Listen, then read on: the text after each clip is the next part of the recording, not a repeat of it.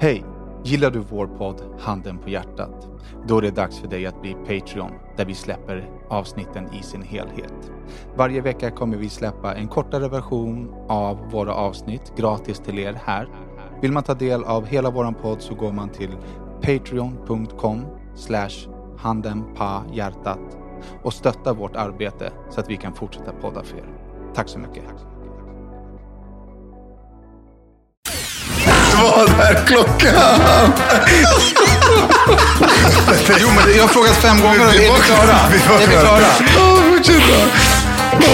Vi var klara. Sitt ner, Sen så shut the fuck up så jag kan läsa introt. Hallå kära lyssnare, Rodda här. Jag tänkte bara berätta att den här inspelningen sker på min arbetsplats på Eat Garden. Eh, och därav kan det vara lite bakgrundsljud och så, så att ni vet. Enjoy. Innan vi sätter igång veckans podd så vill jag bara tacka brallor.se. Det är de som har hjälpt oss med vår nya hemsida, handenph.se. Där vi har en grym webbshop med massor av t-shirts. Det har varit lite strul med våra t-shirtar hit och dit och Rodda har varit Rodda och Dacke Dacke och Danne Danne. Men nu har vi alltså en helt fungerande hemsida med webbshop. Med liksom en fabrik som trycker kläderna till er så allting går skitsmidigt. Jag tänkte bara snacka lite om brallor. Ehm, brallor.se startades av Emil och Erik. Eh, två lirare som tröttnade på tråkiga badbyxor. Och de har liksom ett helt nytt tänk. Det slängs, gissa hur mycket det slängs eh, plast i haven per år? Mer än vad jag kan föreställa mig. 8 ton. Det, ja, det var mer än vad jag kunde föreställa mig. Och varje badbyxa från brallor.se innehåller fem petflaskor. Hur fett? Det är fett. Det är, fett. Det är riktigt fett. Alltså, det Recycling, De. Sverige med att göra den grejen. Att alltså, återvinna plats och plast och göra liksom, Kläder. feta badbyxor av det. De håller eh, grym kvalitet, de har snygga färggladade, sprudlande badbyxor och även baddräkter. De har ett samarbete med Bastard Burgers. Någonting för Dacke kanske? Inte bastard. Vad fan läser Bastard. du? Bastard burgers, för fan. Han läser på svenska. Ja, okej, men förlåt. Din jävla bastard. Det är bastard, för fan. Inte bastard. Vad är bastard för något? Det är en försvenskning av ordet bastard. Jag har alltid Sa tänkt du, Bastard Burger. men tänkte du på engelska eller tänkte du på svenska? Alltså, tror du att det är ett ord på svenska som är bastard? Tjena bastard, läget? Eller så här, jag vill ha en bastard-soffa här. Eller sa du bastard? Bastardsoffa, hur fan... Ja. Eller sa du Nu, bastard? fast nu gör vi reklam för fel Ja, grej här. de, de har ett samarbete med Bastard Bastard Burger. Bastard burger. Ja. Eh, och även med Djurgården. Så är man... Djurgården! Ja. Djurgården! Var fan kommer du ifrån människa? I alla fall.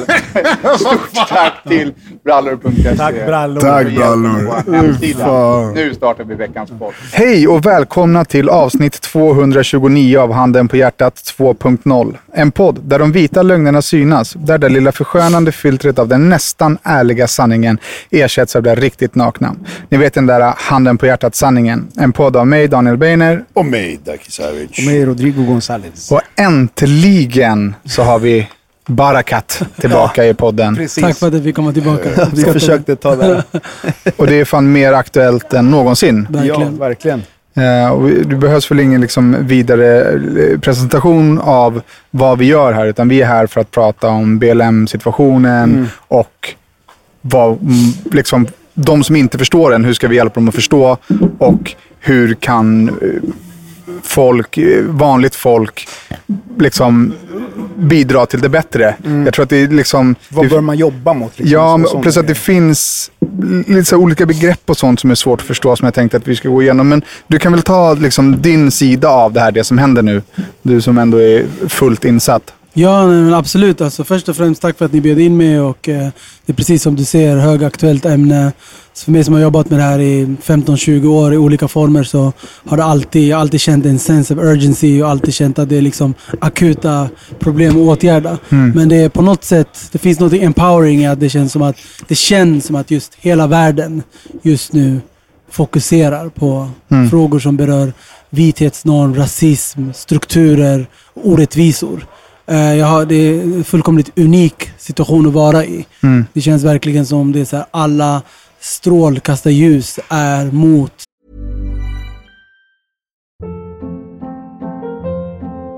Hold up. What was that? Boring. No flavor. That was as bad as those leftovers you ate all week. Kiki Palmer here, and it's time to say hello to something fresh and guilt-free. Hello Fresh. Jazz up dinner with pecan-crusted chicken or garlic butter shrimp scampi. Now that's music to my mouth. Hello Fresh. Let's get this dinner party started. Discover all the delicious possibilities at hellofresh.com. Ryan Reynolds here from Mint Mobile. With the price of just about everything going up during inflation, we thought we'd bring our prices down. So to help us, we brought in a reverse auctioneer, which is apparently a thing. Mint Mobile unlimited premium wireless. Ready to get 30, 30, bit to get 30, bit to get 20, 20, 20, bit to get 20, 20, bit to get 15, 15, 15, 15 just 15 bucks a month. So, Give it a try at mintmobile.com slash switch. $45 upfront for three months plus taxes and fees. Promo rate for new customers for limited time. Unlimited more than 40 gigabytes per month. Slows. Full terms at mintmobile.com. liksom strukturella orättvisor och att också i samband med pandemin så har den liksom, det har varit som en blixtbelysning av de djupliggande eh, strukturer av orättvisor som redan var inbäddade i samhället och nu avslöjas de med så här obönhörlig kraft. Och eh, för mig som, som, som vill se eh, förändringar så, så välkomnar jag det på något sätt. Så det, jag, jag kom hit med liksom mixade, mixade känslor, Jag var väldigt, väldigt ambivalent. Å ena sidan känner jag mig utmattad och trött.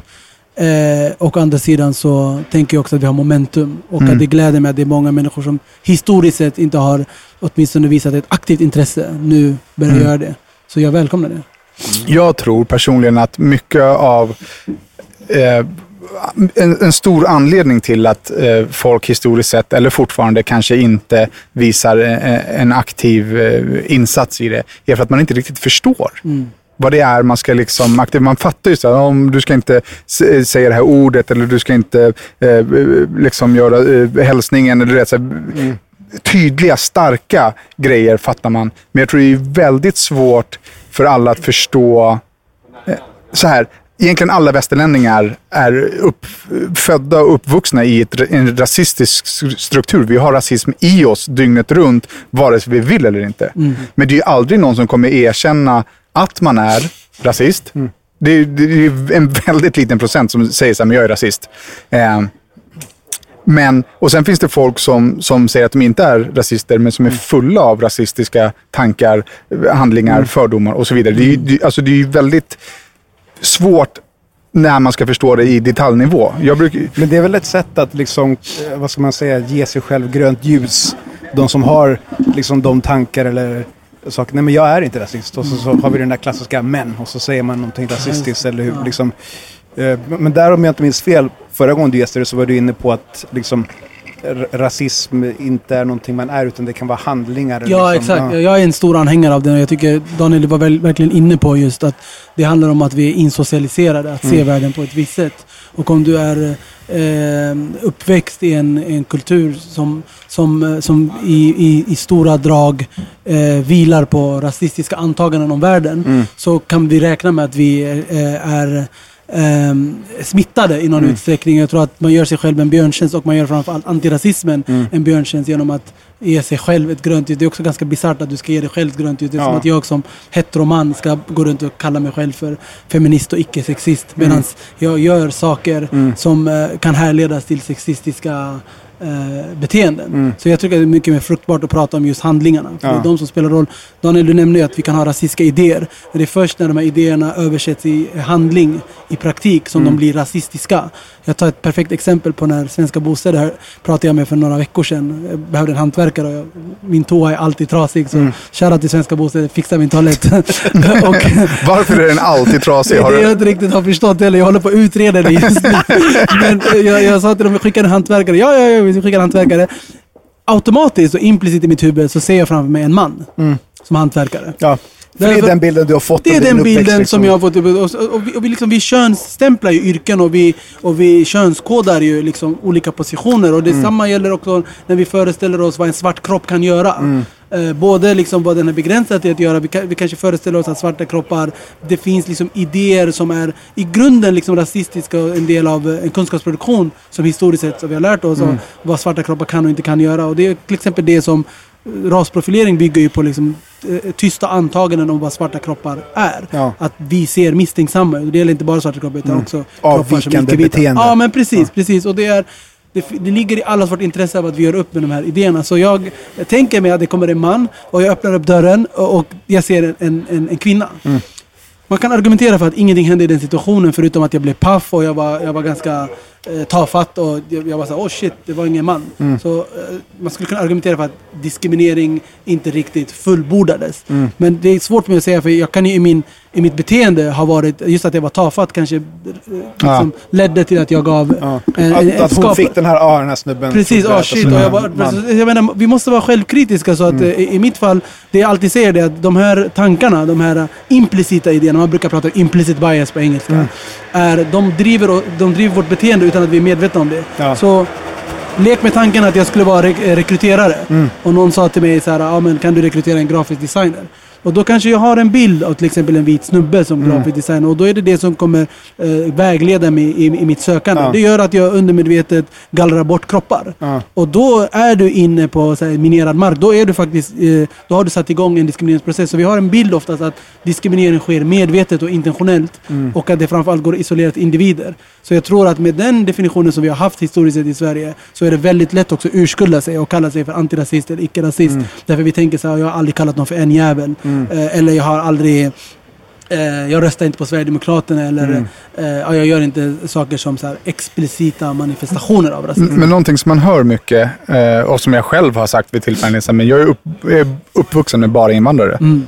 Men jag kan fortfarande tänka och göra massa, inte jag som person, men man, man kan Ja, ja, ja, fortfarande visst. ha massa beteenden och i många fall tror jag att det är omedvetna grejer, men som ändå bidrar till problematiken. Och det är, jag tror att det är först när man börjar förstå de här omedvetna, så är det för mig i alla fall, om, liksom, om man jämför med metoo eller feminismen. Det var när jag började förstå de omedvetna grejerna som jag var så här, shit, jag är verkligen en del av problemet, men jag har aldrig fattat det. liksom.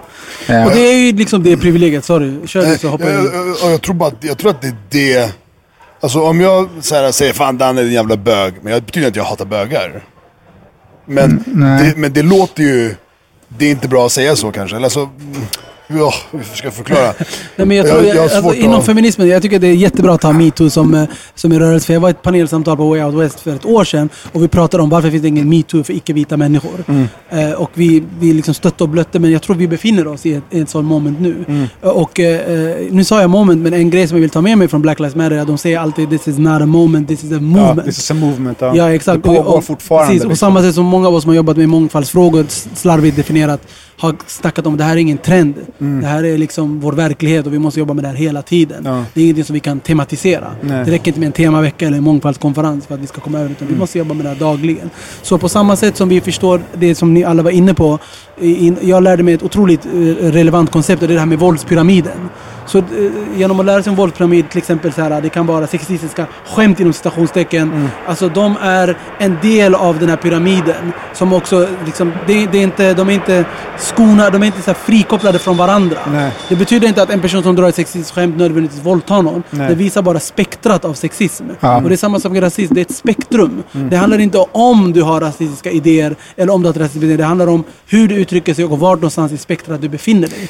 Det var det jag menade med Ja. mitt hjärndöda exempel. så att han är en jävla bög. Men det betyder inte att jag hatar bögar. Det är bara, det är bara en jävla idiot skulle jag lika gärna kunna säga. Jag skulle lika gärna kunna säga att det är en jävla tafatta åsna. Din, Absolut. Alltså whatever. Men det är också intressant att vi i vår kultur, att, att, att bög ändå används som ett invektiv. Även om vi gör det på ett skämtsamt Jag växte upp definitivt med att, eh, alltså, att, att, ha inlärd homofobi. Det är ingen Ja, snack om saken. Alltså, du, Ja. Man brukar säga, är du, är du bögen i bur, Det var har ja, bögen är lös och de här Ja. sakerna. Vi fattade inte, vi var kanske 11 år när vi sa de här Mm. sakerna. Men vi socialer- socialiserades in i en idé om att det där var ett avvikande beteende. Mm. Och medan vi inte problematiserade våra, våra eh, privilegier som heteronormativa. Mm. Och jag minns i gymnasiet jag brukade säga eh, homofobi är inget problem. Mm. Homofobi är inte så allvarligt som folk säger. Vad jag egentligen sa det var att homofobi var inte ett problem för mig. Exakt. Eftersom jag är privilegierad Precis. som heterosexuell. Så det var ett exceptionellt korkat utlåtande men på sätt och vis så var det bara en reflektion om mina privilegier. Ja. Så och det- så är det ju för många. Liksom. Ja. Det är svårt att se sina egna privilegier. Ja exakt, jag har hört folk som, liksom, som, är, som bor i vita kroppar som aldrig blivit utsatta för rasism som,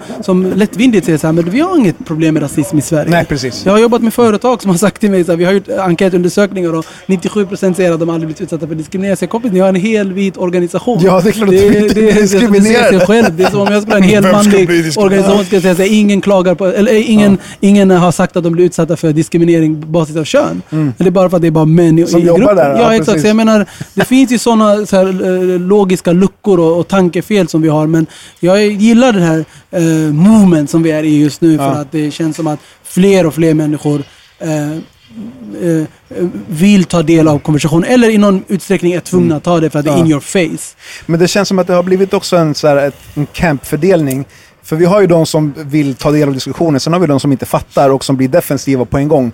Eh, om man tar till exempel de här All Life Matters Just det, just det. människorna. Ja. Som, det, har funnits, det har kommit så många liksom, liknelser eller metaforer för att försöka få dem att fatta. Liksom. exakt. Jag tycker den, den som har varit mest lätt att ta till sig, sen vet jag inte ifall folk har gjort det, är en komikers version där han säger liksom så här att det är sjukt att, eh, eller han säger det på engelska, I can't believe eh, Black Lives Matters has become um, det Michael Che? controversial. Jag tror att det Ja, kan vara han. Så, but you're saying Black Lives Matter, not matters more, Just det, ja. just matters. Just så det, just liksom, det. Ja, men så verkligen. matters, i- inget Verkligen. mer. Så att, och jag fattar liksom inte folk när de känner ett behov av att föra en kamp liksom, mot det uttrycket. Mm, Jag, jag, jag förstår verkligen inte. Och jag, jag fattar inte hur man ska få dem att förstå. Liksom. men Eller hur man ska få dem draghjälp från dem. Liksom. Hur, Och det är alltid svårt. Det är alltid svårt hur du ska möta människor som... Alltså det kan ibland vara så här äh, ren okunskap men ibland kan det också vara medvetna missförstånd och en aktiv ovilja att förstå. ja. Så det, i mitt fall också så jag måste tänka på hur jag allokerar min energi. Mm. Jag eh, liksom med glädje använder jag min tid och mina resurser till att eh, hjälpa och stötta och blöta människor som faktiskt vill förstå. Det finns många sådana. Liksom. Jag har jobbat med det här över 15 år. Jag är ute och föreläser, jobbar med företag, organisationer, eh, myndigheter. Och de, de, har, de har en vilja. De vill att jag ska komma in och de vill att jag ska hjälpa dem med min kunskap. Om du inte vill det så är det också... Ja, då är det finns lite liksom ett, ett mått av individuell liksom. agens Ja. som du måste ta på dig. Om du som individ inte vill göra det här, Mm. så vad kan jag säga med Atslama? Det, det, det är inte så mycket jag kan göra heller. Mm. Så att, eh, jag tycker ibland att vi också ska vara försiktiga med hur vi använder vår energi. Mm. Alltså att inte så här, stånga huvudet blodigt Ja, mot precis. en vägg som inte vill väldigt- förstå. Ja, för att ibland blir det ju så väldigt uppenbart att folk inte vill fatta. När de jämför det med så här, eh, så här, hur många eh, svarta kroppar som dödar svarta Mm. kroppar. Mm. Så här, ja, Black Lives Matters, men har ni tittat på det här? Och så visar de Precis. så här, Det där kallas ju för whataboutism. Exakt, Eh, men, men det är så märkligt, för, alltså det som har, eh, jag vet inte om- om det är en fel iakttagelse för mig, men det som känns som att det har gett en gnista till liksom, Mm. eh, rörelsen är just det här att poliser i USA som är människor som då är jobbar med att säkra samhället, att skapa trygghet, Mm. Just det. dödar liksom, Ja, svarta människor absolut. när de eh, ingriper i ibland tveksamma situationer, Mm. ibland inte. Men även om det inte skulle vara tveksamma situationer så är ju inte jobbet att döda personen Nej. på plats. Det är att liksom anhålla, lagför personen. Exakt. Och om du fuckar upp så ska du själv bli lagförd. Liksom. Och Ja. där har ju folk, eller där har deras system liksom haft stora bristfälliga liksom, eh, hål. Mm. Och jag, jag, jag vet inte, det det är bara svårt. Jag, det, jag, jag kommer tyvärr inte ihåg vad den här kvinnan heter, men det är en, en svart kvinna från USA som har eh, gjort en ganska lång film där hon pratar om eh, BLM och hon är inte eh, för BLM. Okej, okej. Ja, det är Eh, Candice Owens. Ja, exakt. Har du, har, du, Triggervarning. Nej. Owens. har du sett den filmen? alltså så mycket jag orkar kollar jag. Ja, nej, men jag, jag tittade jag på vet hela hennes den. positioneringar dock. Vad sa du? Jag vet vad, hur hon positionerar sig. Ja, ja, men jag tittade på den filmen och då så tar hon upp ehm, en procentsats Mm. där, uh, nu kom- kommer inte ihåg exakt, jag tror att det är f- 4 procent av männen i USA är, är um, afroamerikaner, får man säga så? Ja, ja, afrikan, amerikan, afroamerikan. Afri- ja, ja. absolut. Afrikan, amerikan. Men, men då att de står för 40 procent av alla mord där. Och att polisen 2019 sköt nio svarta obeväpnade, men 19 vita obeväpnade.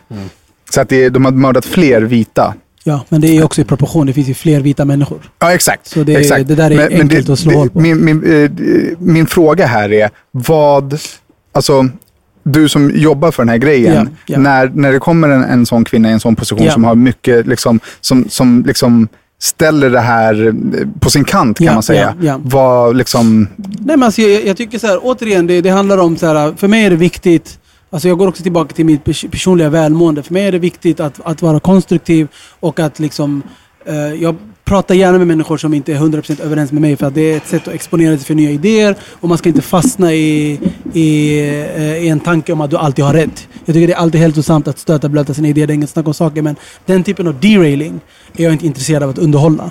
Det är viktigt för mig också att hålla min kurs. Mm, Jag mm. vet vad problemet är, vi vet vad problemet är, vi har massvis med data, vi har massvis med forskning, vi har massvis med fakta på det här Mm. och eh, liksom jobba för att skapa förändring. Inte för att fastna i så här, eviga debatter där man använder så här, intellektuellt ohederliga argument dessutom. Mm. När man pratar om till exempel black on black crime, det första man kan fråga sig varför pratar vi inte om white on white crime? Ja. Varför rasifierar vi den typen av eh, händelser och interaktioner men inte när det kommer till vita kroppar? Mm. Vita människor dödar också vita människor. Och vi vet också inom krim- kriminologisk forskning att mord till exempel handlar i regel om proximity, Mm. det vill säga närhet. En person åker i regel inte från Rinkeby till Djursholm för att mörda någon. Nej. Utan man mördar varandra i den, eh, i den atmosfär man befinner sig i och det är oftast interpersonella relationer som ligger bakom det. Mm. Så det finns liksom sätt att sticka hål på det där och det görs hela tiden men det finns de som också driver en agenda och inte är intresserade av att lyssna. Mm. Så jag tycker det är viktigt till alla aktivister där ute och till alla människor som vill driva förändring. Man måste allokera sin, eh, sin resurser på rätt sätt så att du faktiskt kan komma framåt. Annars är risken att du möter farthinder som Mm. har som eh, agenda att, att, att stoppa utveckling. Ja. De kallar sig också för conservatives. Ja. Det betyder att du, alltså, du vill konservera den samhällsordning som finns. Det säger sig själv. Och det är så här, fine, gör det du så fortsätter Sen Man måste inte debattera allt. Nej. Jag tycker det, det är också viktigt att komma ihåg. Men det finns argument för allting, men det är inte alltid de biter. Nej. Så jag menar, Men det jag har testat fakta ibland. Jag testar, Ibland om jag säger till folk till exempel, ja, eh, varför tar du bara upp mikroaggressioner? Det här är irrelevant, varför tar du inte upp viktiga saker till exempel? Ja. Så du menar att rasism är att de pratar engelska med dig? Ja, men då har du inte lyssnat på alla andra hundratals exempel jag lagt. Eller att jag berättar för dig om en rapport som visar att afrosvenskar strukturellt diskrimineras på arbetsmarknaden. Alltså vi snackar om att som afrosvensk så måste du ha en forskarutbildning för att ha samma chans att få ett jobb som en infödd eller, eller vit person som har en treårig eftergymnasial utbildning. Men det, människor kommer alltid säga, men låt oss prata om det här istället. Så eh, det finns de som aldrig kommer att lyssna och jag tycker det är viktigt att vi använder våra, våra resurser på ett Ja. smart sätt. Liksom.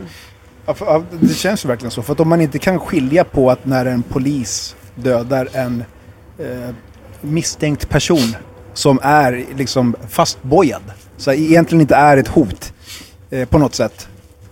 Liksom när, när de jämför, jämför det med så här black on black crime eller andra grejer, då är det så här, hur kan man missa poängen så stort? Hur kan man liksom...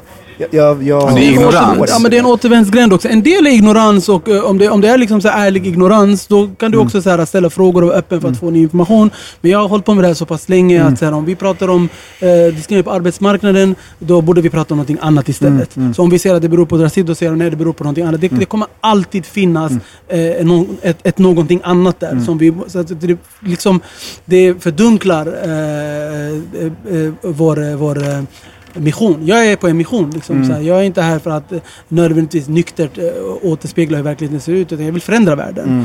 Eh, och jag, är, jag, jag tycker att det är viktigt att i, i de sammanhangen också att man väljer sina strider så att säga. Jag välkomnar liksom kritiska röster och det är som sagt man ska stöta och blöta. Men inte röster som är helt eh, ointresserade av, att, av att försöka av att ta det. till sig information också. man vill bara exakt. exakt. Jag, Men- jag, jag, liksom gärna, jag, jag, vill att, jag, jag jobbar för mänskliga rättigheter. Och för Var- mig är inte det politiskt bundet utan mänskliga rättigheter är just mänskliga rättigheter. Vi borde alla skriva under på det. Varför är det viktigt att liksom belysa det som sker i USA just nu? Hur påverkar det liksom, eh, svarta kroppar i Sverige eller Europa? Liksom? Ja, det, är en, alltså det är en otroligt bra fråga. Jag är statsvetare i grunden så jag är väldigt försiktig med att göra så komparativa analyser rakt av. Det går inte att jämföra Sverige och USA hur som helst. Eftersom vi har olika rättssystem. Eh, vi har inte en lika eh, skjutglad polis. Vi har inte samma typ av vapenlagar eller vapenkultur. Så det ska tydliggöras här att när vi pratar om svensk polis, amerikansk polis, det går inte att översätta det hur som helst. Det är två olika kulturer, två olika Ja, exakt. Det finns olika... för mycket skillnader och jag, har liksom har, jag har liksom studerat statistik på universitetsnivå så jag vet att man måste vara väldigt chill med det där. Mm. Men det finns mönster. Vi vet till exempel att hatbrott mot afrosvenskar är, eh, är, eh, oproportionerligt stor i, i relation till, till eh, vår, vår, vår, nummer. Och det är liksom den grupp, enskilda grupp som utsätts mest för, för Mm. ha- hatbrott enligt en undersökning som gjordes 2018. eh, av rasistiska hatbrott ska sägas. Det ska också poängteras att hatbrott kan ju vara både antisemitiska, de växer också, de är också allvarliga. Eh, det är eh, is- islamofobiska, Mm. det är antiromska motiv. Men det som kallas för rasistiska främlingsfientliga motiv, där är afrosvenskar värst drabbade. Mm. Afrosvenskar är också värst drabbade när det kommer till arbetsmarknaden. Eh, vi är överrepresenterade i låglöneyrken och underrepresenterade i chefspositioner. Mm. Så man brukar säga att vi diskrimineras både vertikalt och horisontellt.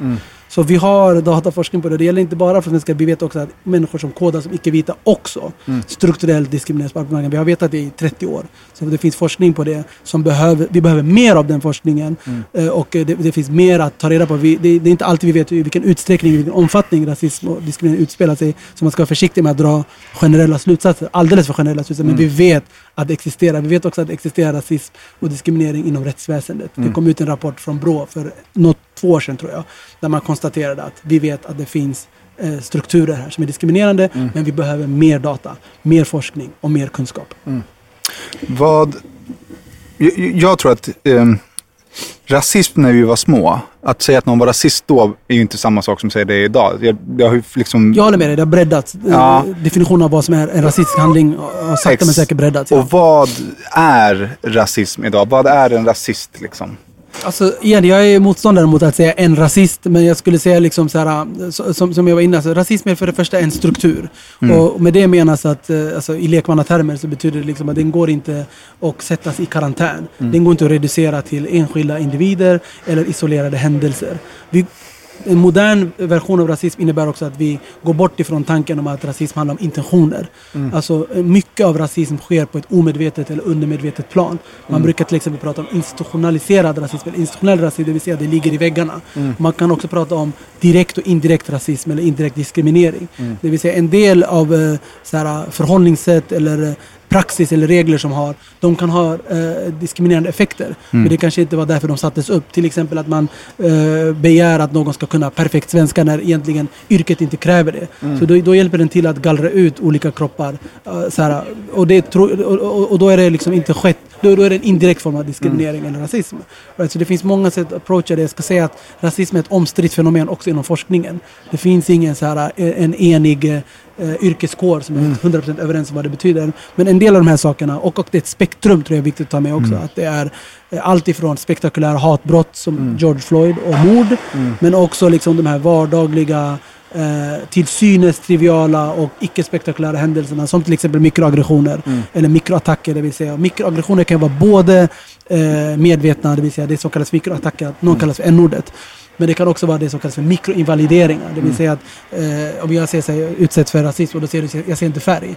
Så är det en omedveten form av mikroinvalidering. Mm. Så vad du gör är att genom att förneka rasismen så går du rasismens ärenden eftersom ditt förnekande ger rasismen fritt utlopp att fortsätta härja. Mm. På samma sätt som jag som man säger, amen, om någon berättar att de blir utsatta för sexuella trakasserier och jag säger att jag är en manlig chef, det första jag säger är att han gillar ju bara dig. Och det här är exempel som inte är från verkligheten. Mm. Det är att liksom legitimera Mm. sexistiskt beteende och låta patriarkatet fortsätta Mm. operera fritt i ditt rum. Mm, mm. Och då bidrar du till att normalisera det och låta det vara kvar. Så på det sättet så blir det en abstrakt form av en abstrakt rasism i sig. Är det som det här silence is violence? Ja, exakt. Precis. Och det, det är det man menar. Liksom, Om- om du inte talar, om inte du står upp, om inte du... I USA har man så otroligt fina mantra. Man brukar säga att det handlar inte bara om stand up, det handlar om att stand with. Mm. Alltså stå med mig, inte bara stå upp för Mm. mig, utan stå Mm. med mig. Och det betyder att om du ska stå, stå med mig så betyder det att du, vi ser varandra som jämlika. Mm. Så, och det betyder också att grunden måste vara att du tror på vad jag säger. Inom metoo så brukar man ju prata om, en sak som jag lärde mig väldigt mycket var believe women. Mm. Det var ett mantra som fastnade hos mig. Believe women. Mm. Vår intuitiva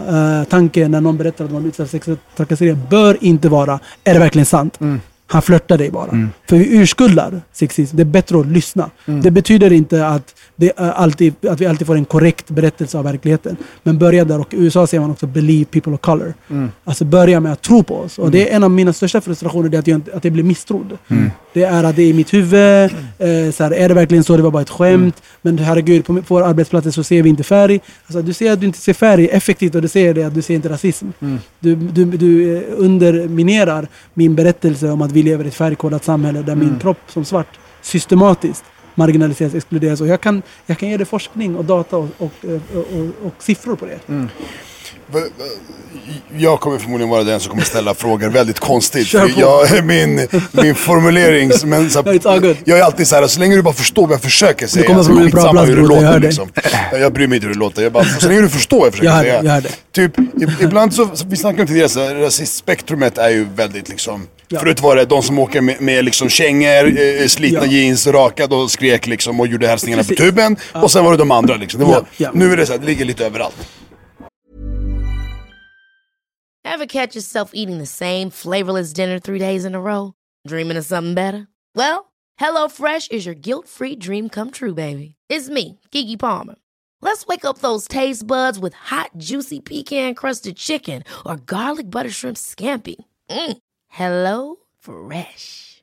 Stop dreaming of all the delicious possibilities and dig in at HelloFresh.com. Let's get this dinner party started. A lot can happen in three years, like a chatbot may be your new best friend. But what won't change? Needing health insurance. United Healthcare Tri Term Medical Plans, underwritten by Golden Rule Insurance Company, offer flexible, budget friendly coverage that lasts nearly three years in some states. Learn more at uh1.com. Om jag går till vårdcentralen och möts av en, av en läkare som ska kolla på att jag jag har ont i näsan, huvudet, näsan. Och jag möts av en, eh, någon som kommer från Bulgarien. Jag bara, hello, yes. Och de kan inte svenska liksom, eller de kan jävligt dålig svenska. Jag fattar. Och börjar försöka förklara och de pratar med mig, jag fattar inte, vad, va? Du vet, irritationen börjar byggas och bara ärligt, kan jag bara få en fucking lä- läkare som fattar vad jag säger Ja. och som jag kan fatta vad den säger. Ja. Om den människan var eh, svart, Mm. afroamerikan och kommer från, från vilket land som helst. Ja. Och samma eh, problem uppstår, jag Ja. förstår inte, du förstår inte mig och jag blir ja. irriterad. Det känns som att eh, är man även mörkhyad så, så blir det mer då är man närmare rasistspektrumet. För att det är mer intryck. Det är även en Ja. mörk hud. Ja, mm. Det är mer intryck än bara någon som bara krackelerar på ett språk. Här, f- fan, liksom, eh, det är mer intryck. Jag. Och jag undrar så här. Kan det, alltså, någon säger bara att det kastas runt, rasistordet kastas runt jävligt Mm. lätt. Som typ, eh, du är fem, inte fem, du, du är... Du är feminist. Ja, inte feminist. Det kan ju också i vissa kretsar vara ett Ja, skällsord. någonting som man lätt, delen. ja, Ja, bisarrt någonting som man lätt, bara, men du är rasist. Man blir inte rasist, jag vill bara ha en fucking läkare som fattar vad jag säger liksom. Mm. Så att, eh, vad är min fråga? Ja, min fråga är, Alltså det är ett komplicerat begrepp, så jag hör dig i, i den aspekten. Och det är också därför jag, eh, jag, jag brukar säga till människor, om inte annat som en strategi, undvik att kalla någon för rasist. För det leder ofta till så indignerade känslor och att det kommer börja handla om en persons moraliska karaktär och integritet. Och jag förstår att för en individ, om en individ upplever att hens integritet blir kränkt, så kommer du oftast svara därefter. man kastar någonting Ja, bara det för att- intressanta är handlingarna liksom. Och, Ja. och, eh, eh, det är också intressant, för jag känner ibland att vi lever i en kultur, och inte bara i Sverige utan eh, ganska globalt, eh, åtminstone inom västerländska ramar sagt, är att det känns ibland som att det är värre att eh, kalla någon för rasist än att bli utsatt för rasism. Eh, och då det är dags att liksom eh, sätta saker i proportioner. Så Ja. Poängen är liksom att i mitt fall, när jag pratar om att jag blir tilltalad på engelska, återigen, jag måste lägga det i kontext. Det handlar om i situationer där jag inte känner personen. Som, och vi pratar också om kontext, det vill säga om det sker en internationell miljö, säg flygplats, så är jag mycket mer välvilligt inställd till det. För där kan man göra ett antagande av att engelska är det dominerande språket. Det finns många kroppar i rörelse som har andra språk än svenska. Du menar alltså Men vi pratar om att det här hände mig i hissen eller i biblioteket. Och, att de vill snacka engelska med dig? Ja, liksom. exakt. För att de gör eh, intuitiva läsningar av min Men kropp. är det någonting negativt? Nej, alltså, Eller? Det, är- det- amerikan, det- shit vad coolt, hey yo man, what's det up? det är, jag är inte amerikan. Nej, jag jag vet, men- det är det men- som är problemet. Alltså, men- problemet är om jag vore amerikan Ja. så hade jag inte tolkat det på samma sätt. Å andra sidan, om du är svart amerikan och folk inte vet att du är svart amerikan och eh, pratar med dig på engelska baserat på din kropp. Ja. då är det åtminstone en rasistisk slutledning som ligger bakom det. Sen kan man alltid argumentera för att det finns värre saker. Men min poäng är att rasismen är ett spektrum. Samma, samma beteende som gör att människor pratar engelska med mig också samma beteende som gör att jag blir diskriminerad i rekryteringsprocesser. Det är också samma beteende som gör att polisen rasprofilerar mig i större utsträckning. Därför att det finns idéer om, om kroppar och egenskaper och de är vi inte alltid medvetna om. Så när man säger så här, han såg misstänksam ut, så är det, det finns en historia av att, eh, att svarta kroppar har kodats som kriminella och, eh, och eh, hotfulla och aggressiva. Så det är det spektrumet som jag vill att människor ska se. Men Så det är alltid liksom en kontext till det här. Det är inte bara en enskild händelse. Nej men exakt, det är liksom... Ja. Men, men att snacka, men har jag förstått det rätt? Men anser man när man börjar snacka engelska med någon som man inte känner Anton såklart, ja. någon som man känner. Men så här, och så bara, fan snackar du engelska med? Jag kan svenska, du är rasist. Eller? Nej, men det, det, jag tror också att en grej som händer här också, att jag, min, min mission är att avdramatisera rasism. För Ja. att vi har en bild av att rasism är ett exceptionellt och extremt uttryck. Min poäng är att det är mer vardagliga manifestationer varandra. Jag tror att det blir lättare för oss att prata om rasism om vi ser det för vad det är, det vill säga ett vardagligt fenomen. Och att eh, rasism är inte så dramatiskt som vi vill tro för att vi har en bild av att det är det värsta du kan vara. Typ. Och jag vill komma bort ifrån det där och vara lite mer att så här, ja ja, det är otroligt dålig sak rasism. Det är antidemokratiskt till sitt väsen eftersom den producerar vinnare och förlorare och den går bort ifrån löftet om meritokrati. Det vill säga liksom att eh, eh, det är dina meriter som ska avgöra vilket utfall du får i livet och inte något annat. Right? Men rasismen disruptar allt det här eftersom den faktiskt tittar på andra egenskaper än det. Men andra exempel är också att eh, när jag varit på Söder så var det en, man, för inte sedan, en vit man som, som ropade på mig Hör din, eh, hör din Barack Obama? Eller jag kanske sa din jävla Barack Obama. Och jag, jag fick en lite kognitiv chock för jag tänkte så här, jag vet inte om det var en hiss eller en diss det där. Men i sammanhanget så var det det. Eller eh, att en person som hotade mig utanför min port och sa att jag skulle sticka hem afrikanjävel. Eh, Så det är de här situationerna, man adderar dem. Inom forskning man brukar prata om kumulativa effekter. Det vill säga man, de, här, de här aggregerade händelser som sker över lång, lång tid och de sker i vardagen. Så det är inte en sak som händer en person utan det är många, många saker som händer många, många människor över tid och utifrån ett mönster. Och det brukar resultera i, idag, idag håller man i forskning pratar om det som kallas för minoritetsstress. Så de här händelserna de sätter sig i kroppen. Och i USA så vet vi till och med att det påverkar hälsan så pass mycket att man har ett begrepp som kallas för withering eller weathering. Det vill säga att kroppen förtvinar. Så man har gjort studier hos svarta kvinnor hur de bemöts bland annat i, inom hälsovården. Så att rasism, diskriminering och mikroaggressioner sätter sig så mycket att det skapar eh, att man blir sjuk av rasismen. Och i slutet av dagen så accelererar det åldrandet. Så svarta människor, specifikt i USA vet vi, dör tidigare på grund av rasism, spetsigt uttryckt. Och vi har anledning att tro att det finns liknande processer i Sverige. Det är Alltså bara det inte- stressen som kroppen utsätts av att Ja, liksom nu har vi ett begrepp för det, minoritetsstress, och, och det börjar göras lite mer forskning. Vi behöver mer, vi behöver veta mer om det, men framförallt måste vi erkänna det. Och för oss är det utmattande att hela tiden behöva förklara våra observationer och inte bli trodda. Så liksom första steget om du är allierad är believe people of color, tro på icke-vita. Så, förlåt, det här med eh, färgkodningen på kroppar och så. Och att de liksom ses som farliga, våldsamma Ja. etc. Det är väl i sånt fall en stor anledning till varför då svarta personer som ska anhållas i USA typ dödas innan de ens bo, så bojas här, på Ja. distans. Liksom. Så I bilen när de sitter med bilbälte. Ehm, och sen så har det funnits, eh, nu på senare tid har det kommit upp ganska många så här vita kvinnor. Jag har för mig att de kallar det för Karens. Det var Ja, någon Karens, Karen just i den som liksom eh, exempelvis en som Det är en stereotyp var rastade sin ja. hund utan koppel och så var det en, en svart kille som bara ursäkta kan inte du koppla din hund och hon Exakt. tappade helt liksom. Ja, och, och ringde, och ringde polisen. polisen och så här. Och även där började hon använda den då inprogrammerade kroppskoden när hon berättade för polisen. Ja, det, är, det är en afroamerikansk man här som hotar mig så här, i parken liksom. När han bara så här, ursäkta kan du koppla din hund liksom. Det finns en, så här, en rik historia av det i USA där eh, i det här fallet vita kvinnor har ringt polisen på svarta män som inte har gjort någonting. Men så- det har slutat med att de har blivit lynchade och dödade. Ja. Så det den liksom, närvaron av den historien som vi måste komma ihåg. Och i USA brukar man prata om weaponizing whiteness. Att Ja. man vapenifierar sin vithet. Igen, vi har inte exakt samma kultur i Sverige. Vi har inte lika skjutglada poliser i Sverige. Så det går inte att översätta det rakt av. Men vi Nej. har liknande mönster och liknande strukturer. Så, och liksom hur vi blir bemötta av polisen, hur vi blir behandlade och betraktade av polisen. Och jag tar polisen som ett exempel flera gånger nu. Dels för att det är aktuellt, men också för att det är den enda myndigheten som har våldsmonopol. Och det är eh, ett demokratiskt problem för alla oss om det finns eh, människor som går runt och är rädda för polisen. Och inte, och det känns alltid irriterande att jag behöver säga det, som inte har varit i klammeri med rättvisan, som är quote unquote skötsamma medborgare. Och jag hatar att alltid behöva deklarera Ja. mitt, mitt, mitt CV. Men det blir lite så för att, det, jag måste förhålla mig till den här stereotypen om kriminella invandrare inom stationstecken. Så eh, det finns ett värde att ta upp det för att vi, alltså en grej som BLM har, en av många bra grejer som BLM har tagit fram, det är att få människor att förstå att rasism är visserligen ett problem för svarta. Men det är inte ett svart problem, det är ett samhällsproblem. Vi kan inte lösa eh, rasismen själva utan hela samhället måste vara med och, och göra det. Och vi Ja. måste förstå rasism, vad det är, det vill säga ett privilegiesystem.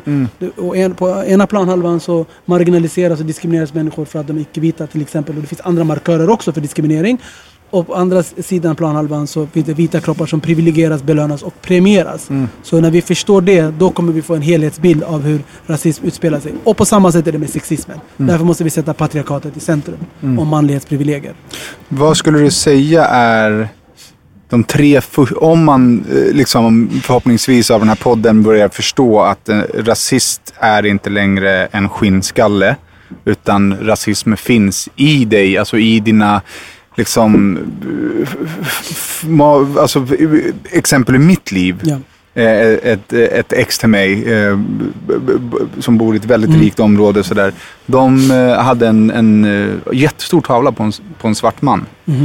Eh, så då, då frågade jag vad det var. För något, liksom. Och då var det Sveriges första n-ordet Just det, just det. person. Ja. Eh, som, och där, alltså, det var, det var ett helt, alltså, de var jättemånga i det rummet. Så Okej. bara, men det är Sveriges första n-ordet. De sa det liksom. Det, Ja, det är är, för- Sverige- jag så tror här. det är Badin va? Ja, ehm, att han det, det, Badin. det, vet Ja, jag inte, men så här, han är, den är så fin. Titta. av kungen och så ja, men så här, titta, Han är så fin. Ja, liksom. Ehm, då, jag vet att de inte är rasister. Men de förstår inte att de är det. Nej, Hänger du med? Ja. Eh, och det tror jag är ett... Alltså det är sjukt viktigt för oss idag att belysa det. Att rasism inte längre är skinnskallar utan Mm. vi, inklusive mig själv som... Eh, eh, jag vet att jag inte är rasist men jag har absolut slängt mig med rasistiska grejer under, under hela mitt liv. Liksom. Men jag är ju per definition inte... Alltså, när jag tittar på mig själv, nej jag är inte rasist. Jag är uppvuxen med invandrare och liksom eh, sådär. Men vi har det i, vi har det från skolgården. Vi skulle gå ut och spela n-ordet. Mm. Fick en boll av läraren och sa gå ut och spela n-ordet. Det var ett spel som vi lekte på, på, Mm. på skolgården. Ja. Liksom. Det, det, det finns i vårt liksom, samhälle hela tiden och det kommer inte bli någon förändring om folk inte förstår det här som vi pratar om, spektrat. Ja, alltså, ja, du exakt. måste förstå det i detaljnivå för att börja kunna förändra det. Ja. Ehm, Jag tror att man, man liksom, försiktigt kan prata om graderingar och eh, jag har ingen direkt forskning att stödja mig på just här och nu, även om jag vet att det finns. Så är det så liksom att män, människor kan säkert vara mer eller mindre rasistiska. Och jag tror att det går hand i hand med hur medveten du är. Mm. Och, eh, och sen finns det inom forskning ett begrepp som kallas för kontakthypotesen. Mm. Det är en hypotes. Den bygger på idén att om vi träffas över, med brist på bättre ord, interraciala gränser. Och Eftersom vi lever i så eh, djupt segregerade samhällen så ökar vi riskerna, äh, chanserna rättare sagt, för att eh, eh, eh, fylla empati för varandra, förstå varandras erfarenheter. Speciellt om det sker i så vardagliga situationer som typ en arbetsplats eller ett universitet där vi har gemensamma mål och gemensamma projekt eh, kan fungera som eh, ömsesidigt integrerande platser. Och det är det som är kontakthypotesen. Så om du eh, i större utsträckning kommer i kontakt med människor som har andra erfarenheter än du så kan det såklart bygga Eh, det kan ge dig en annan eh, aspekt och en annan, ett annat perspektiv som gör att du kanske blir mer förstående.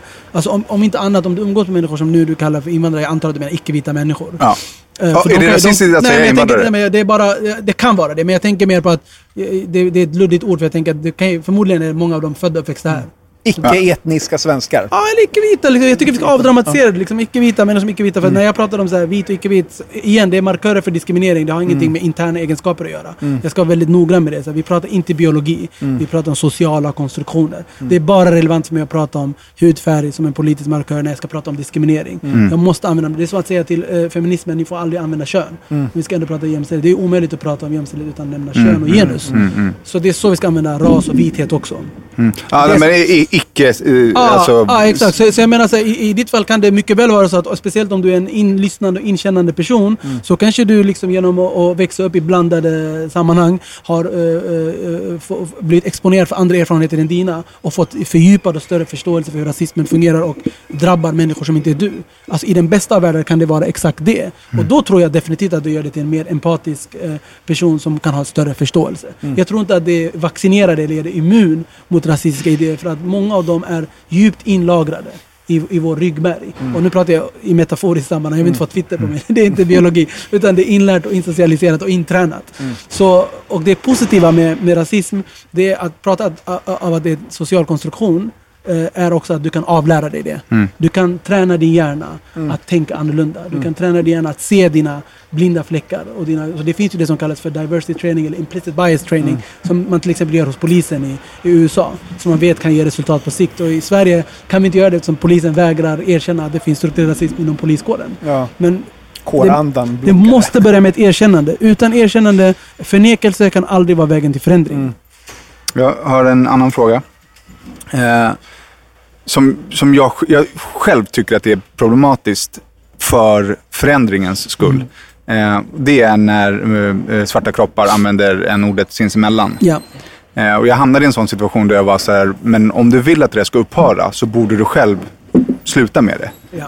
För att annars blir det en norm bland folk runt omkring dig. Ja. Alltså, och då hamnade jag i en sån shitstorm. alltså, så att, eh, Var det offentligt eller var det i privat sammanhang du sa det här? Eh, Alltså vi var, det var till en vän, Just det, men det just var, vi var bland folk. Ja, liksom, och då kom det folk och la sig i och så var Ja, jag liksom helt, ja, jag fick så mycket skäll. Men jag tror såhär... Tycker att de inte ska göra så? Eller, eller, Nej, men jag, jag tycker att det, det hjälper ju inte problemet Nej.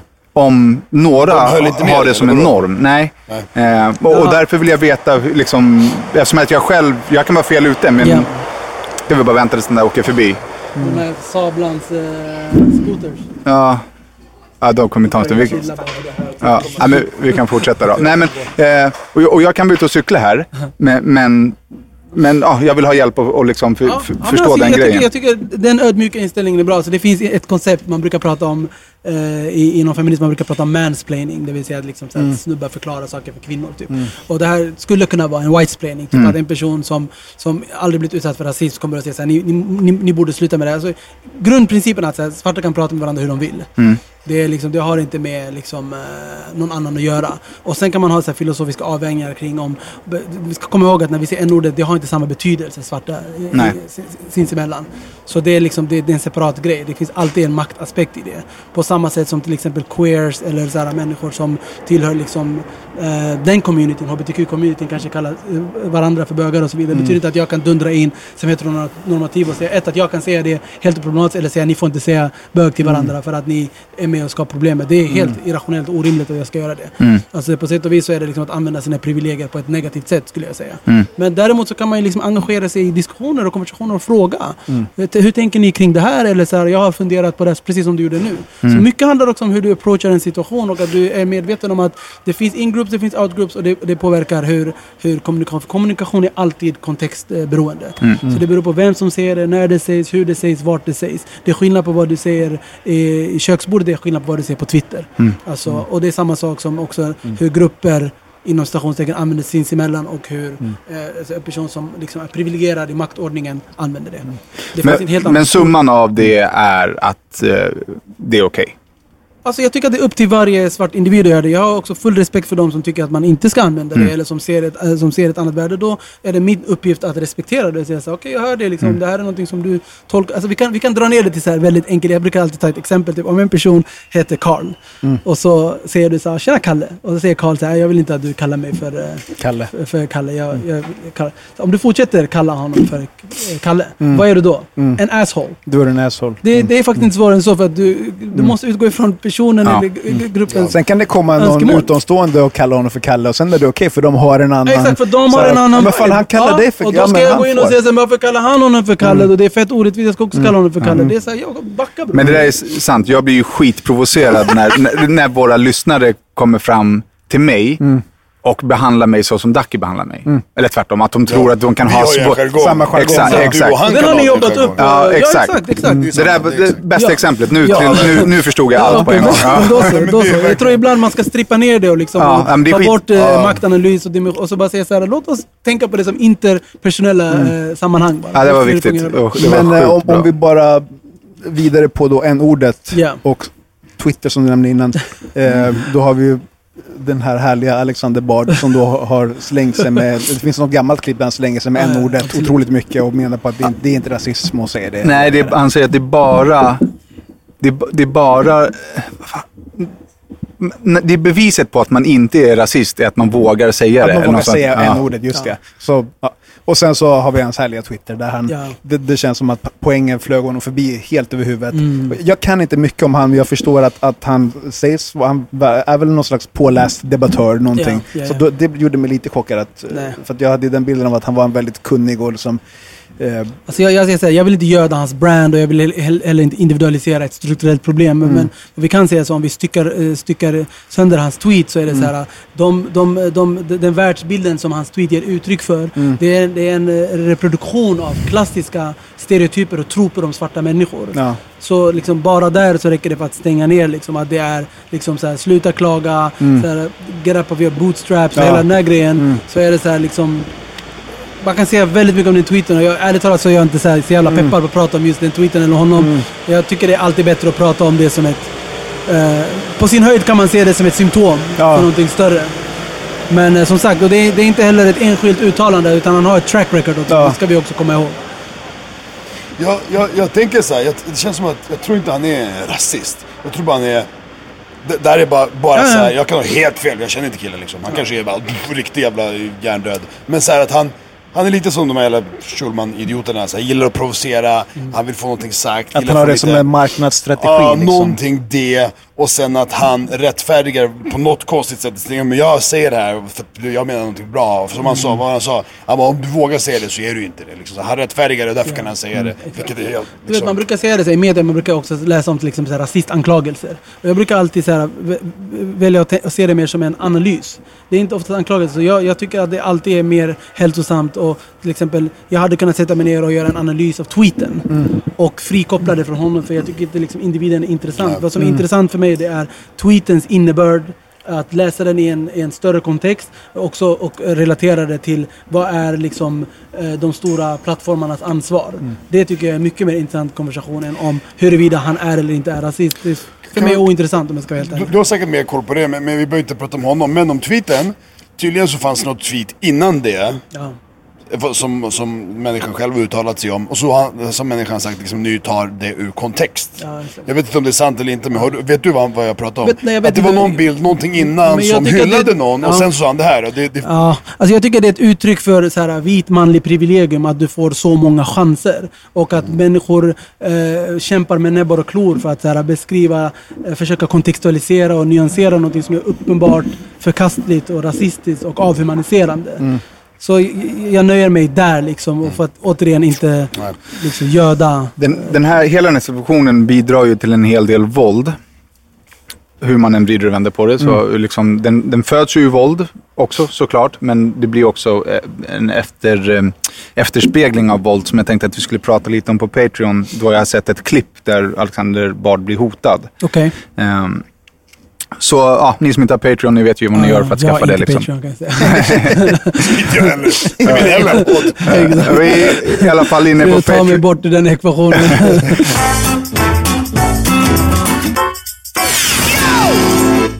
Ja men grymt. Vi har kommit fram till veckans låt. yes. Jag satt så och skulle välja låt och så tänkte jag att det, är- det är perfekt. Nu, nu ska vi eh, spela den gamla Infinite Mass... Uh, Shoot the Racist. Ja, Shoot the Racist. Men, och så lyssnade jag på den och sa jag så här, men den här kan vi inte ha med för att det är, liksom, det, är- det är motsatt. Men alltså den är så jävla dålig. Alltså den var så jävla bra när, när vi var små. Har du lyssnat på den i vuxen ålder? Smaklökar har förändrats. Ja, det är det. Dina smaklökar har förändrats. Du Den är ändå ganska, den är ganska fet ändå måste jag säga. även alltså, om jag den kanske har ju en den- nostalgisk Även fett. den eller? politiska Alltså, analysen rätt så, det, det är ganska peppande låt. faktiskt. Refrängen är ju fet, men alltså rappen, alltså verserna, jag höll på att svimma när jag lyssnade på den här. Men här, här kommer den i alla fall. Ja, du kör den ändå? Ja. ja men grymt.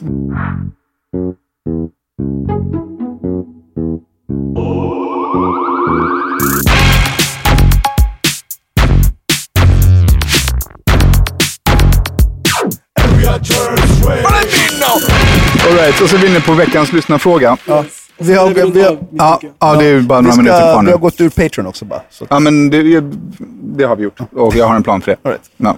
Sorry. Bror, har en bror spela inte Danne, du gör det många säga, ni har gånger. så Så låt han otroligt bara samspel vara. mellan varandra. Så jag har precis börjat podda. Jag verkligen lär mig av hur ni, hur ni är fett naturliga.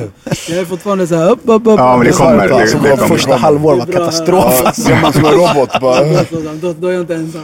Det. All right, vi kör veckans uh, lyssnarbrev då. Yes. Hej, först vill jag tacka för en underbar podd. Jag har ett dilemma som jag inte har tagit upp med någon annan i min närhet.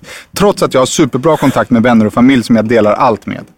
Saken är att jag inte vill att detta som Saken är att jag inte vill se detta som ett problem och jag vet egentligen inte om det är något problem. Men det kommer tillbaka i mina tankebanor och jag har svårt att släppa det. Jag bor ihop med min sambo och vår dotter på tre år. Vi har det riktigt bra, trots lite vardagstjafs och så. Jag är trygg och jag älskar honom sjukt mycket. Han är verkligen mannen i mitt liv. Vi har superkul ihop och vi litar på varandra och vi har ett bra liv tillsammans.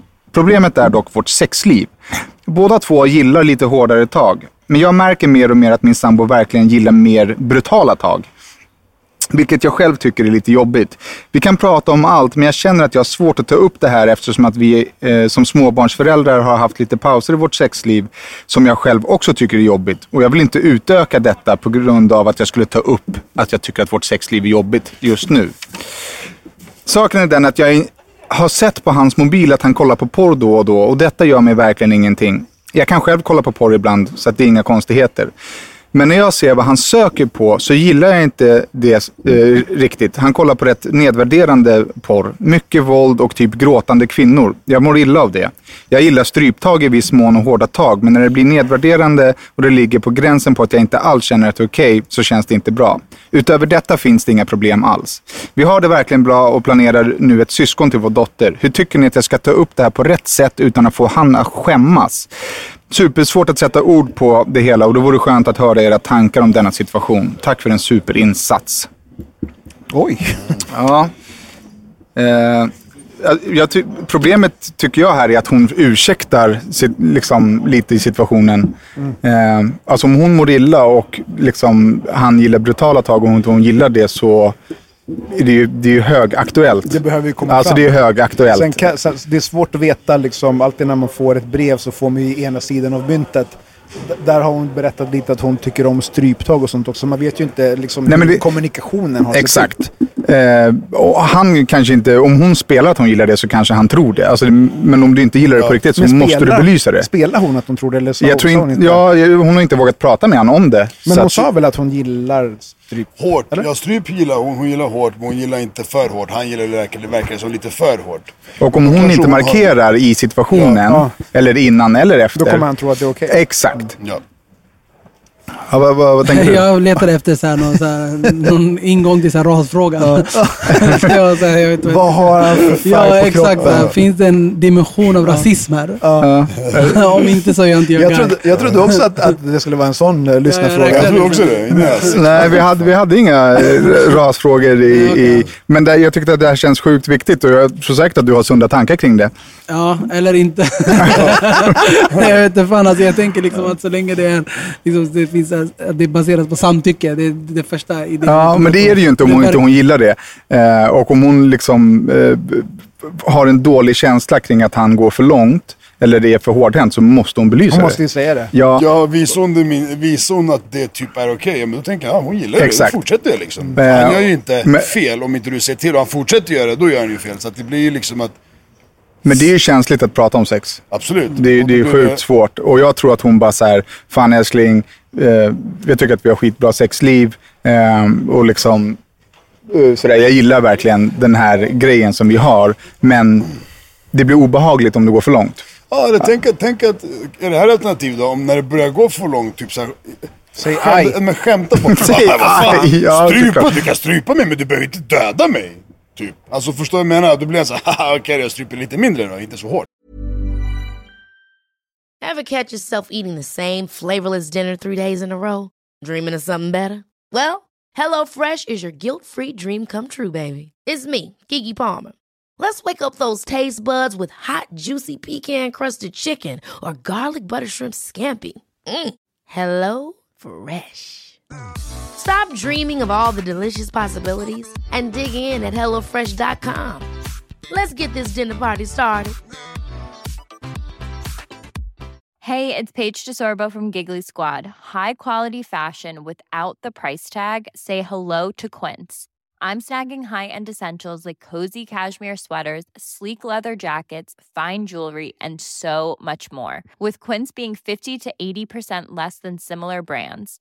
And they partner with factories that prioritize safe, ethical, and responsible manufacturing. I love that. Luxury quality within reach. Go to quince.com slash style to get free shipping and 365 day returns on your next order. quince.com slash style. Det, ja, ja, Fattar du vad ja. menar? Nu vet jag inte hur deras former ser ut, men man kanske kan skämta. Och, alltså inte för att man ska behöva skämta bort det, men menar om det, för vi säger att det är ju svårt och känsligt att prata om. Ja. Ja, jo, nej men ja, eh, absolut kan man Så länge jag fattar skäm- vad du, skämta vad du bort vill, det. eller inte skämta bort, men för så länge du får fram och han lyssnar på dig. Sen är det ju fan skitsamma hur du, om du säger det så här och bara lyssna nu, nu. Eller om du säger det med ett skämtsamt ton. Så länge han fattar vad fan du vill och menar så är det Jag tänker också att det det går, alltså, I privilegiediskussionens tecken så tänker jag också att det, han, han har liksom ansvaret att faktiskt... eh, Lyssna. Alltså, ja, och- men även kolla, Att, så här, ansvaret så att- ligger hos han liksom, i någon utsträckning. Jag tror att ingången är att prata om hans beteende. Från hennes, eller från oss? Ja, men jag tänker från, från oss speciellt. Det, det är liksom det jag kan, jag kan lägga till. Ja, men vi kommer ju inte nå honom nu. Nej. Det vet vi inte. Hon, hon Ja, måste ju liksom. Okej. berätta för honom att hon, det här känns inte så jävla nice. Nej. Och hon är ju antagligen rädd för att det ska gå ännu längre. För att Mm. han, han går åt ett håll men att hon är på väg åt andra hållet. Eller kanske... Exakt, och det framgår ju inte av brevet att eh, de har haft en konversation om det. här. Nej, nej, hon vågar ju inte. Hon vill ju ha Nej. hjälp Ja, med det hur ska hon föra konversationen. Ja, jag hade bara alltså, satt mig ner och så här, älskling, det här är verkligen lugnt. Det är inte ett problem, men det kan bli ett problem. Mm. Jag vill inte att det ska liksom gå till det mer brutala hållet, utan jag vill hålla det här. Liksom. Eh, var inte rädd för att prata, för att det, eh, kommunikationen är nyckeln, som vi brukar säga till Mm. alla våra lyssnarbrev. Så nu kan vi skippa alla insändda brev. Ni behöver bara tänka på att kommunikation är nyckeln. Ja. All right. Eh, har ni input eller frågor till oss så mejlar ni handenph at gmail.com. Ni kan också besöka vår hemsida, handenph.se. Och vill man eh, komma i kontakt eller veta mer om Barakat så, Instagram, barakat understreck ja, ni, oss känner ni. Puss kram, ha det bra. Tja. Hej då. Så. Session. Tack för idag hörni. Jag uppskattar verkligen det. Bra samtal.